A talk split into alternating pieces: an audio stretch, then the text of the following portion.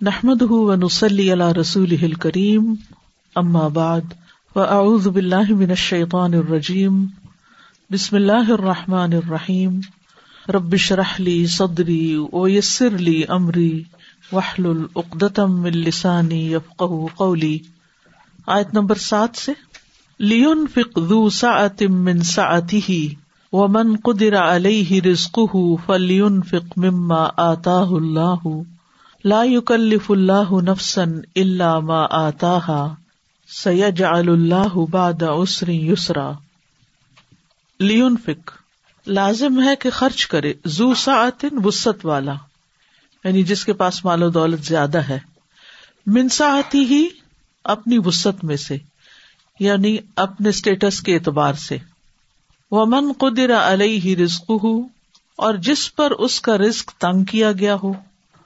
یعنی اس کے پاس وسط زیادہ نہیں، غریب انسان ہے، فقیر ہے۔ فلیون فک مما آتا اللہ تو وہ اس میں سے خرچ کرے جو اللہ نے اسے دیا ہے۔ یعنی تھوڑا بھی خرچ کرے تو اس کا فرض ادا ہو جائے گا۔ لا کلف اللہ نفسن اللہ ما آتا اللہ کسی شخص کو تکلیف نہیں دیتا، مگر اسی کی جو اس نے اسے دیا ہے۔ سید اللہ باد اسری یسرا ان قریب اللہ تنگی کے بعد آسانی پیدا کر دے گا۔ یہاں پر متعلقہ عورت جو دودھ پلانے والی ہے، جس کا بچہ چھوٹا ہے، اس کے حوالے سے بچے کے باپ کو کچھ نصیحت کی جا رہی ہے۔ اس کو کچھ حکم دی جا رہے ہیں۔ یعنی باپ کو کہا جا رہا ہے کہ اگر وہ مالدار ہے تو بچے کی ماں پر خرچ کرنے میں بخل سے کام نہ لے۔ بلکہ ماں اور بچے دونوں پر فراخ دلی کے ساتھ خرچ کرے۔ اور اگر تنگ دست ہے، تو اپنے حسب حال خرچ کرے۔ اور نفقہ ہو یعنی بیوی کا، بچے کا، یا کوئی اور عمل، تو اللہ تعالی کسی کو اس کی طاقت سے زیادہ تکلیف نہیں دیتا۔ لا یکلف اللہ نفسن اللہ ما آتا یعنی ہر ایک سے اسی کا حساب ہوگا جو اس کے بس میں ہے۔ جو اس کے پاس ہے۔ اس مضمون کو سورت البقرہ میں بھی بیان کیا گیا ہے۔ آج نمبر ٹو تھرٹی سکس میں اللہ تعالیٰ فرماتے ہیں المہ سے ایک قدر و المختری قدر وسط والے پر اس کی طاقت کے مطابق اور تنگی والے پر اس کی طاقت کے مطابق۔ عام طور پر جب آپس کے اختلافات ہوتے ہیں، ایک دوسرے سے ناراضگیاں ہوتی ہیں، گھر ٹوٹتے ہیں، ایک دوسرے کے بارے میں بدگمانیاں ہوتی ہیں تو پھر اس صورت میں انسان کے دل کے اندر کی جو شہ یا بخل ہوتا ہے یا اس کی نیگیٹیوٹی ہوتی ہے، وہ اس کو دوسرے کا جائز حق دینے کے لیے بھی تیار نہیں ہوتا۔ یعنی اندر کی اس شدید غصے یا نفرت اور شدید قسم کی جو منفی سوچے ہیں، وہ انسان کو اپنے فرائض بھی ادا نہیں کرنے دیتی۔ جب تک میاں بیوی کے آپس کے تعلقات اچھے ہوتے ہیں، تو اس کو خرچ کرنے کے لیے کھلے ہاتھوں دیا جاتا ہے۔ وہ گھر کی مالکا ہے، وہ جو چاہے کرے، جس کو چاہے دے، جو چاہے پکائے، کھائے، کسی بھی طرح اپنے پر خرچ کرے، جو بھی چاہے خریدے۔ لیکن جو ہی ناراضگی ہوتی ہے، تو سب سے پہلی چیز انسان جس کی طرف آتا ہے وہ یہ کہ اب تمہارے لیے کچھ نہیں۔ ہر چیز بین ہو جاتی ہے۔ تو اس سلسلے میں شوہر کو یہ ہدایت کی گئی ہے کہ وہ خوش دلی کے ساتھ بیوی پر خرچ کرے۔ عمومی طور پر بھی، جب حالات اچھے ہوں تب بھی اہل و عیال پر خرچ کرنے کے لیے نیت اچھی ہونی چاہیے اور وہ یہ کہ اس پر بھی اللہ تعالیٰ مجھے اجر دے گا۔ ہمارا دین اتنا خوبصورت ہے کہ انسان اپنی بنیادی ضروریات جو پوری کرتا ہے، اس کے لیے جو محنت کرتا ہے، بھاگ دوڑ کرتا ہے، اپنا وقت لگاتا ہے، اپنی صلاحیتیں لگاتا ہے، تو اس نیک نیتی پر اور مثبت کوششوں پر بھی اللہ تعالیٰ اجر دیتا ہے۔ یہ بھی عمل سالے میں شمار ہوتا ہے۔ تو اجر کی نیت سے اہل و عیال پہ خرچ کرنا باعث ثواب بنتا ہے۔ صحیح مسلم کی روایت ہے، صوبان رضی اللہ عنہ سے کہتے ہیں کہ رسول اللہ صلی اللہ علیہ وسلم نے فرمایا، افضل دینار جو آدمی خرچ کرتا ہے، وہ ہے جو اپنے اہل و عیال پہ خرچ کرتا ہے۔ یعنی آپ صدقہ کرتے ہیں تو باہر دینے کا بھی ثواب ہے، لیکن اگر آپ اپنے گھر والوں پہ خرچ کر رہے ہیں اپنی بیوی کو دے رہے ہیں یا اپنے بچے کو دے رہے ہیں یا بیوی نہیں بھی رہی اور بچے کی ماں کو آپ دے رہے ہیں، تو وہاں خرچ کرنا سب سے افضل ہے۔ اور وہ دینار جس کو اللہ کے راستے میں اپنے جانور پر خرچ کرتا ہے یعنی اپنی سواری پر خرچ کرتا ہے، اور وہ دینار جو اپنے ساتھیوں پر اللہ کے راستے میں خرچ کرتا ہے۔ یعنی جو دین کے ساتھی ہوتے ہیں، جو کسی نیک کام میں ساتھ مددگار ہوتے ہیں ان پر خرچ کرنا بھی افضل صدقہ ہے۔ یعنی مثلاً آپ کسی کو رائڈ دے دیتے ہیں، کسی کو پڑھنے کے لیے کتاب لے کے دے دیتے ہیں، کسی کا کوئی کام کر دیتے ہیں یعنی کسی بھی طرح جو مدد آپ اپنے دین کے ساتھیوں کی کرتے ہیں، وہ بھی آپ کے لیے اجر کا باعث ہے۔ ابو قلابہ کہتے ہیں کہ ایال سے شروع کیا، پھر کہتے ہیں کہ اس سے بڑھ کر کس آدمی کا ثواب ہے جو اپنے چھوٹے بچوں پر ان کی عزت و آبرو بچانے کے لیے خرچ کرتا ہے۔ پھر اس کے سبب اللہ انہیں نفع دیتا ہے یا انہیں غنی کر دیتا ہے؟ یعنی اپنے ہی بچے کسی اور کے آگے ہاتھ نہیں پھیلاتے، کسی اور کے در پہ جا کے نہیں بیٹھ جاتے۔ اب دیکھیے کہ جب باپ خرچ نہیں کرتا تو پھر کیا ہوتا ہے؟ بچے کہاں جاتے ہیں؟ دوسروں کے پاس۔ عورت یا کبھی کسی بھائی کے در پہ بیٹھی ہوتی ہے یا باپ کے گھر چلی جاتی ہے یا پھر خود محنت کر کے کما رہی ہوتی ہے اور بچوں کی تربیت اس طرح پھر نہیں ہو پاتی، سنگل پیرنٹ ہونے کے اعتبار سے۔ تو اس سے بڑی بدقسمتی کیا ہوگی کہ انسان کے پاس مال بھی ہو اور جو اس کے مال کا سب سے زیادہ مستحق ہے، وہی اس سے محروم ہو۔ اور پھر اس کی محرومی بذات خود اجر کی محرومی ہے، کیونکہ جو کسی پر ظلم کرتا ہے، وہ دراصل اپنے آپ پہ کر رہا ہوتا ہے۔ پھر اسی طرح ایک اور حدیث ہے، نبی صلی اللہ علیہ وسلم نے فرمایا، تمہارا اپنے آپ کو کھلانا تمہارے لیے صدقہ ہے۔ یعنی اگر اپنے لیے بھی کھانا پکاتے ہو تو اس پہ جو محنت لگتی ہے، وقت لگتا ہے، وہ بھی تمہارے لیے اجر کا باعث گروسری کرنے جاتے ہو، خریدتے ہو، اپنی ضروریات پوری کرنے کے لیے تو وہ بھی باعث اجر ہے۔ تمہارا اپنے بچے کو کھلانا تمہارے لیے صدقہ ہے۔ تمہارا اپنی بیوی کو کھلانا تمہارے لیے صدقہ ہے۔ تمہارا اپنے خادم کو کھلانا تمہارے لیے صدقہ ہے۔ یعنی گھر کے اندر ہی سب کچھ ہو رہا ہے۔ گھر والوں پر ہی خرچ ہو رہا ہے۔ تو یہ بھی تمہارے لیے اجر و ثواب کا باعث ہے۔ اور ویسے بھی ہے کہ مرد کے ذمے تو فرض درجے میں عورت کا نان نفقہ ہے، جس کو اسے خوش دلی سے ادا کرنا چاہیے۔ نبی صلی اللہ علیہ وسلم نے فرمایا، سنن ترمزی کی روایت ہے، سنو عورتوں کے حق میں خیر اور بھلائی کی بات قبول کرو، کیونکہ وہ تمہارے پاس قیدیوں کی طرح ہے ظاہر ہے کہ ایک عورت جب شادی ہو کے آ جاتی ہے، تو پھر ہول سول وہ شوہر ہی کی ذمہ داری ہو جاتی ہے۔ خبردار رہو، تمہارے حق تمہاری عورتوں پر ویسے ہی ہیں، جیسے تمہاری عورتوں کے تم پر حقوق ہیں۔ تو تمہارا حق یہ ہے، تمہاری عورتوں پر، کہ وہ تمہارے بستروں پر ایسے آدمیوں کو نہ آنے دے جن کو تم ناپسند کرتے یعنی گھر میں کسی ایسے کو نہ آنے دیں جن کا آنا شوہر کو اچھا نہیں لگتا، اور تمہارے گھروں میں ان کو نہ آنے دیں جن کو تم ناپسند کرتے ہو۔ بستر پر بھی الگ بات کی اور پھر گھر کی بات بھی کی۔ اور سن لو کہ ان کے تم پر یہ حقوق ہے کہ تم ان کو ان کا لباس اور ان کا کھانا مہیا کرنے میں ان کے ساتھ احسان کرو۔ ہن فی قسمت ہن و تام ہن یعنی احسان جتا کے نہیں دو، بلکہ اچھے سلوک کے ساتھ دو، اچھے طریقے سے ادا کرو۔ خوشی خوشی اس کو دو، تاکہ اسے محبت میں بھی اضافہ ہو۔ ظاہر ہے کہ جو شخص آپ پر خرچ کرتا ہے، آپ اس کے احسان مند ہوتے ہیں۔ آپ کے دل میں اس کی ایک قدر دانی ہوتی ہے، یہ الگ بات ہے۔ کہ کوئی کسی کا احسان نہ مانے اور اس کا شکر گزار نہ ہو، تو اسی لیے عورتوں کو وہ عید بھی سنائی گئی ایک اور حدیث میں کہ جو اپنے شوہروں کے شکر گزار نہ ہوں جبکہ وہ ان پر پورا پورا خرچ کر رہے ہوں۔ تو اسلامی خاندانی زندگی میں مرد کو عورت کی ضروریات پوری کرنے کا ذمہ دار بنایا گیا ہے۔ حکیم بن معاویہ اپنے والد سے کہتے ہیں کہ ایک آدمی نے نبی صلی اللہ علیہ وسلم سے سوال کیا کہ بیوی کا خاون پر کیا حق ہے؟ آپ نے فرمایا جب وہ خود کھائے تو اسے بھی کھلائے۔ یعنی کہ خود اچھا اچھا کھانا کھا لے اور بیوی کو بچا کچا دے، بلکہ ساتھ بیٹھ کے کھائے۔ جب خود کھائے تو اس کو بھی ساتھ ہی کھلائے۔ جب وہ پہنے تو اسے بھی پہنا یعنی سیزن کے جو کپڑے اگر اپنے لیے خرید رہا تو بیوی کے لیے بھی لے۔ چہرے پر نہ مارے، گالی نہ دے۔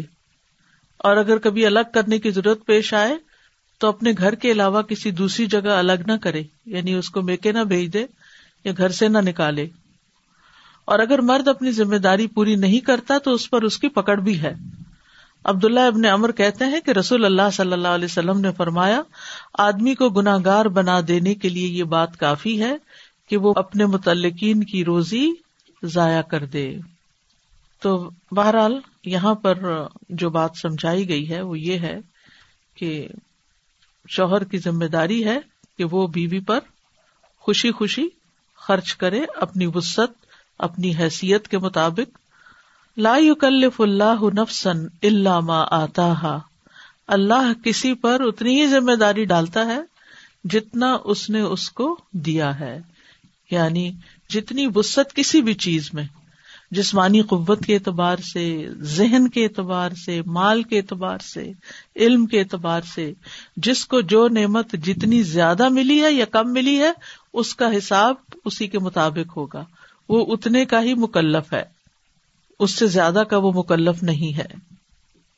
تو یہاں اگر آیت کے کانٹیکس میں دیکھا جائے تو پہلا مانا کیا بنتا ہے؟ کہ باپ اتنے ہی خرچے کا مکلف ہے جتنی اس کی وسط ہے، جتنی اس کی حیثیت ہے۔ یعنی باپ کو دودھ پلانے والی کے خرچے کا اتنا ہی مکلف قرار دیا جائے گا جتنی شوہر میں طاقت ہے، جتنا وہ کر سکتا ہے۔ اور اگر اس کو عمومی معنوں میں لیا جائے یعنی اگر اس کو آیت سے الگ کر کے صرف اتنے حصے کو ایک زندگی کے عام اصول کے طور پر لیا جائے، تو پھر اس کا کیا مطلب ہے؟ کہ جتنا اللہ نے کسی کو دیا ہے مال و دولت میں سے، اسی کے مطابق اس کو مکلف بنایا ہے۔ جیسے اگر کسی کے پاس ساڑھے سات تولے سونا نہیں، تو اس پر زکات بھی نہیں۔ اس سے کم پر، اس کو کچھ دینا دلانا نہیں اس میں سے۔ اسی طرح کوئی شخص اگر غریب ہے تو وہ صدقہ کرنے کا مکلف نہیں۔ کوئی شخص بیمار ہے تو وہ دوسروں کی خدمت کرنے پر مکلف نہیں۔ اسی طرح کسی شخص کے پاس علم نہیں تو وہ دوسروں کو سکھانے کا مکلف نہیں۔ لا یکلف اللہ نفسن اللہ ما آتا تکلیف کس میں ہے؟ اس نعمت میں جو کسی کو عطا کی گئی ہے، دی گئی ہے۔ اور عام فرائض میں بھی یعنی تیسرے درجے پر عام فرائض میں بھی ہر شخص اتنا ہی فرض ادا کرے گا جتنا اس کو نعمت عطا کی گئی ہے، یا جتنی اس کی ہمت استطاعت میں ہے، جتنی اس کی طاقت ہے۔ یعنی اپنی طاقت کے مطابق اپنے فرائض ادا کرے گا۔ چاہے اللہ کے حقوق سے متعلق ہو، چاہے بندوں کے حقوق سے متعلق ہو۔ اور اس میں عمومی مثالیں جو دی جاتی ہیں کہ نماز جیسے پڑھنی ہے، اگر کھڑے ہو کے نہیں پڑھ سکتے بیٹھ کے پڑھ لو، بیٹھ کے نہیں تو لیٹ کے اشاروں سے اگر ایک شخص کھڑا ہی نہیں ہو سکتا، ٹانگے ہی نہیں ہے یا ہے لیکن یہ کہ وہ کمزور ہے کھڑا ہو ہی نہیں سکتا بغیر کسی سہارے، تو بیٹھ کے نماز پڑھ لے گا یا کھڑے ہو کر بہت مشقت ہو رہی تو لا کلف اللہ نفسن اللہ ما آتا تو بعض اوقات انسان کے پاس کوئی چیز نہیں ہوتی تو اس پر وہ حسرت کرتا رہتا ہے، پریشان رہتا ہے کہ یہ میرے پاس نہیں ہے سارے لوگوں کے پاس ہے، وہ یہ اور یہ کر رہے ہیں، میرے پاس نہیں ہے۔ کوئی بات نہیں، اگر نہیں ہے تو حساب بھی نہیں ہے۔ ہوگا تو پھر پوچھ بھی ہوگی۔ لیکن اس کا یہ مطلب نہیں کہ اگر آج کسی کے پاس کوئی چیز نہیں تو وہ مایوس انسان کی زندگی گزارے نہیں۔ سید اللہ باد نہیں یسرا آج اگر تنگی ہے، آج اگر تم بیمار ہو، آج اگر تم فقیر ہو، آج اگر تم جاہل ہو، تو کل حالات بدل سکتے ہیں۔ اللہ سبحان تعالیٰ تمہاری زندگی میں آسانی پیدا کر دے گا اور وہ سب کچھ تمہیں عطا کر دے گا جو آج نہیں ہے۔ یعنی تنگی کے بعد وسط آ جائے گی۔ بے بسی کے بعد قدرت اور طاقت آ جائے گی تم میں۔ تو یہ خوشخبری ہے۔ یہ خوشخبری دی جا رہی ہے کہ سیلف پٹی کا شکار نہ ہو۔ باسکت ایسا ہوتا ہے نا کہ جب ہمارے پاس کچھ ہوتا نہیں تو ہم غمگین رہتے ہیں۔ اور دوسروں سے اپنے آپ کو کمپیئر کرتے رہتے ہیں اور ایک مزریبل لائف گزارتے ہیں۔ یہ تو کتنے خوش قسمت ہے ان کی تو صحت کتنی اچھی ہے، گاڑیاں کتنی اچھی ہیں اور گھر کتنا زبردست ہے اور جاب کتنی اچھی ہے۔ بہن بھائیوں کے بیچ میں کمپیرزن ہوتے رہتے ہیں۔ دیورانی جٹھانی کے بیچ میں ہو رہے ہیں کلیگس کے بیچ میں ہو رہے ہیں، وغیرہ وغیرہ۔ تو جب بھی کبھی ایسا کوئی خیال آئے تو پر امید رہے کہ یہ حالات بدل سکتے ہیں۔ اور بہت دفعہ ایسا ہوتا ہے۔ آپ دیکھیں کہ ہم میں سے ہر ایک نے اپنی لائف کہاں سے شروع کی اور اللہ نے کہاں تک پہنچایا۔ تو ہر چیز کا ایک وقت مقرر ہے جسے پیچھے بھی گزرا ہے نا کہ اللہ کل شعین قدرا۔ ہر چیز کا ایک وقت مقرر ہے، ایک اندازہ مقرر ہے۔ اس نے اسی جگہ جا کر ہی ہونا ہے، اس سے پہلے نہیں ہو سکتا۔ تو اس لیے بہت ضروری ہے کہ انسان پازیٹو رہے، اپنے خیالات کو مثبت رکھے اور یعنی آپٹومسٹک رہے۔ اور اپنے آپ کو غم کا شکار نہ کرے، حالات بدل جائیں گے۔ تو یہاں دراصل اس آیت کے کانٹیکس میں تو تنگ دست کو خوشخبری دی جا رہی ہے کہ کوئی بات نہیں، آج اگر تمہارے پاس نہیں ہے تو کل اللہ تعالیٰ دے بھی سکتا ہے۔ تم دینے والے بنو۔ اور ویسے بھی یہ ہے کہ تنگی کے ساتھ ہی آسانی بھی جڑی ہوئی ہے نا۔ یہاں اس آیت سے یہ بات بھی واضح ہوتی۔ لا یکلف اللہ نفسن اللہ ما آتا ٹھیک ہے؟ تو اگر تنگی ہے تو حساب بھی تو تھوڑا ہے نا یہ آسانی بھی تو ہے۔ زیادہ ہو تو پھر بوجھ بھی تو زیادہ ہی پڑ جاتا ہے انسان پہ۔ جس کو زیادہ ملا، اس کو زیادہ دینا بھی تو پڑتا ہے۔ تو وہ اس کے لیے ایک مشکل بھی ہو جاتی۔ کسی نے یہ کہا کہ اگر مشکل کسی گو کے بل میں بھی داخل ہو جائے، تو آسانی ساتھ ہی داخل ہو جائے گی۔ یعنی مشکل سے مشکل وقت میں، مشکل سے مشکل حالات میں تنگ سے تنگ گلی میں بھی رستہ بنے گا۔ وہاں سے بھی نکل آؤ گی۔ اور پھر رسول اللہ صلی اللہ علیہ وسلم نے بھی فرمایا، مدد صبر کے ساتھ ہے۔ یعنی مشکل آ گئی تو ذرا چین لو، صبر کرو۔ اور کشادگی تنگی کے ساتھ ہے۔ کشادگی تنگی کے بعد نہیں گئی، تنگی کے ساتھ ہے۔ اور بے شک ہر مشکل کے ساتھ ایک آسانی ہے۔ ہر مشکل کے ساتھ ایک آسانی ہے۔ بے شک اسی مشکل کے ساتھ ایک اور آسانی ہے۔ والم ان نسر ما صبر و الفر جما الکرب و ان مالوسری یسرا و ان یسرا اور عامر بن قیس کہتے ہیں کہ اللہ کی کتاب میں چار آیات ہیں۔ جب میں ان کو پڑھتا ہوں تو مجھے کوئی پرواہ نہیں کہ میری صبح اور شام کس حال میں ہوتی ہے۔ ایک ہے سورت فاتر کی آیت نمبر دو۔ ما یفتح اللہ للناس من رحمت فلا ممسک لہا وما یمسک فلا مرسل له من بعدی۔ جو کچھ اللہ لوگوں کے لیے رحمت میں سے کھول دے، تو اسے کوئی بند کرنے والا نہیں۔ اور جو بند کر دے، تو اس کے بعد اسے کوئی کھولنے والا نہیں۔ دوسری آیت سورت یونس کی ون ہنڈریڈ اینڈ سیون و ام سسک اللہ بدر فلا کا شف الح اللہ و یورد کا بخیر فلا راد فضلی اور اگر اللہ تجھے کوئی تکلیف پہنچائے تو اسے اس کے سوا کوئی دور کرنے والا نہیں۔ اور اگر وہ تیرے ساتھ کسی بھلائی کا ارادہ کر لے تو اس کے فضل کو ہٹانے والا کوئی نہیں۔ سورت طلاق کی آیت نمبر سات ہے۔ سید اللہ باد اسری یسرا ان قریب اللہ تنگی کے بعد آسانی پیدا کر دے گا۔ اور سورت ہود کی آیت نمبر چھ ہے۔ وما مندا بتن فل اردی اللہ اللہ رسخا اور زمین میں چلنے والا کوئی جاندار ایسا نہیں، مگر اس کا رسک اللہ ہی کے ذمے ہے۔ اللہ اس کو رسک دینے والا ہے۔ ایسی آیات انسان اگر یاد دہانی کے طور پر سامنے لکھ کے لگا لے، تو جب کبھی دل تنگ ہونے لگے، تو وسط ہو جائے گی۔ لينفق ذو سعة من سعته ومن قدر عليه رزقه فلينفق مما آتاه الله. لا يكلف الله نفسا إلا ما آتاها.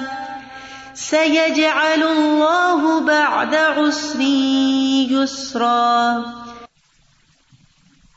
سازا میں یہ جو پہلا والا پارٹ ہے لا يكلف اللہ نفسا الا ما آتا اس کو میں ہم نے جو پچھلی صورت میں پڑھا تھا نا کہ اتنی جتنی استطاعت ہے۔ جی۔ اتنا ہی ہم سے جیسے ایک طرح سے حساب۔ ہوگا اور اکاؤنٹیبلٹی ہوگی۔ اور پھر یہ جو آخر کا پورشن آئی تھنک میرے ذہن پہ تو بس قدر سوار ہے آج کل کیونکہ ہم وہ پڑھ رہے ہیں اور آئی ڈونٹ نو ایون میں یونیورسٹی میں جو پڑھ رہی ہوں مجھے اسی میں وہی سب نظر آ رہے ہیں۔ دین ہمارے پاس ایک اسپیکر آئے تھے ایکچولی فلسطینی ہے وہ ڈاکٹر آپ نے شاید ان کا قصہ سنا ہوگا گازا ڈاکٹر کے نام سے مشہور ہے جن کی تین بیٹیاں شیلنگ میں جو ہے شہید ہو گئی تھیں ایک طرح سے، اور بعد میں انہوں نے ایکچولی وہ پیس کے لیے بہت وہ کام کرتے ہیں۔ تو وہ آئے تھے یو ایف ٹی کے اسسٹنٹ پروفیسر ہیں۔ اور آئی تھنک ہم بہت کم لوگ ایسے دیکھتے ہیں جو کہ پورٹری کرتے ہیں، جو کہ آپ کا فیتھ کیونکہ انہوں نے بہت بلنٹلی کہا تھا کہ، کیونکہ سارے آڈینس ہر طرح کا ہے، لیکن انہوں نے کہا تھا کہ میں فیتھ نے مجھے ہیل کرنے میں بہت بہت ہیلپ کی، اور کوئی امیجن نہیں کر سکتا کہ اسپیشلی اتنا ہاٹلی ڈبیٹڈ فلسطینی اور اسرائیلیز کا ایشو ہوتا ہے وہ بہت پولیٹیکل ایک بیک ڈراپ کے ساتھ ہے۔ لیکن ان کی باتوں نے ایسا ہر کوئی ایسا مووڈ ہو گیا تھا۔ میں سوچ رہی تھی کہ جو دل سے جو اللہ سبحانہ تعالیٰ جو چیزیں ہمیں دی ہم شاید ان کو ایسٹیمیٹ بھی نہیں کرتی کہ ان کا کیا افیکٹ اور امپیکٹ ہوتا ہے ریگارڈ لیس آف اینی بڑی اور جب ہم سے بعد میں جا کے ان سے بات کر رہی تھی پوچھ رہی تھی تو انہوں نے مجھے ایسی بات کی میں دل پہ لگے انہوں نے کہا کہ میں اپنے رب کے ساتھ نا ریکنسائل میں نے کیا ہوا ہے۔ کہ یہ سمجھنا کہ اور یہ انہوں نے کہا کہ اور ہر انٹرویو میں کہتے ہیں کہ جو اللہ تعالیٰ کرتا ہے وہ اچھے کے لیے ہوتا ہے۔ تو وہ جو راضی ہونا اور everything was just so heart warming سبحان اللہ، میں یہ سوچ رہی تھی کہ اور پھر اللہ تعالیٰ کتنی ہوپ دلاتے ہیں کہ اسر کے ساتھ آسانی ہے اسر کے بعد آسانی ہے۔ تو ہم کیسے کیسے سوزن رکھ سکتے ہیں اللہ تعالیٰ؟ ہم جو کہتے ہیں نا good luck and bad luck یہ کوئی چیز نہیں ہے۔ اصل میں بس صرف لک ہی ہے جو اللہ نے بنائی ہے۔ کیونکہ اللہ کا ہر فیصلہ ہی اچھا ہے۔ جو ہمیں بظاہر برا لگ رہا ہے نا، اس کے پیچھے بھی کوئی۔ سید اللہ باد اسری یسرا یعنی اس وقت بیڈ لک جو تمہیں نظر آ رہی ہے نا، اس کے ساتھ گڈ لک بھی ساتھ ہی ہے۔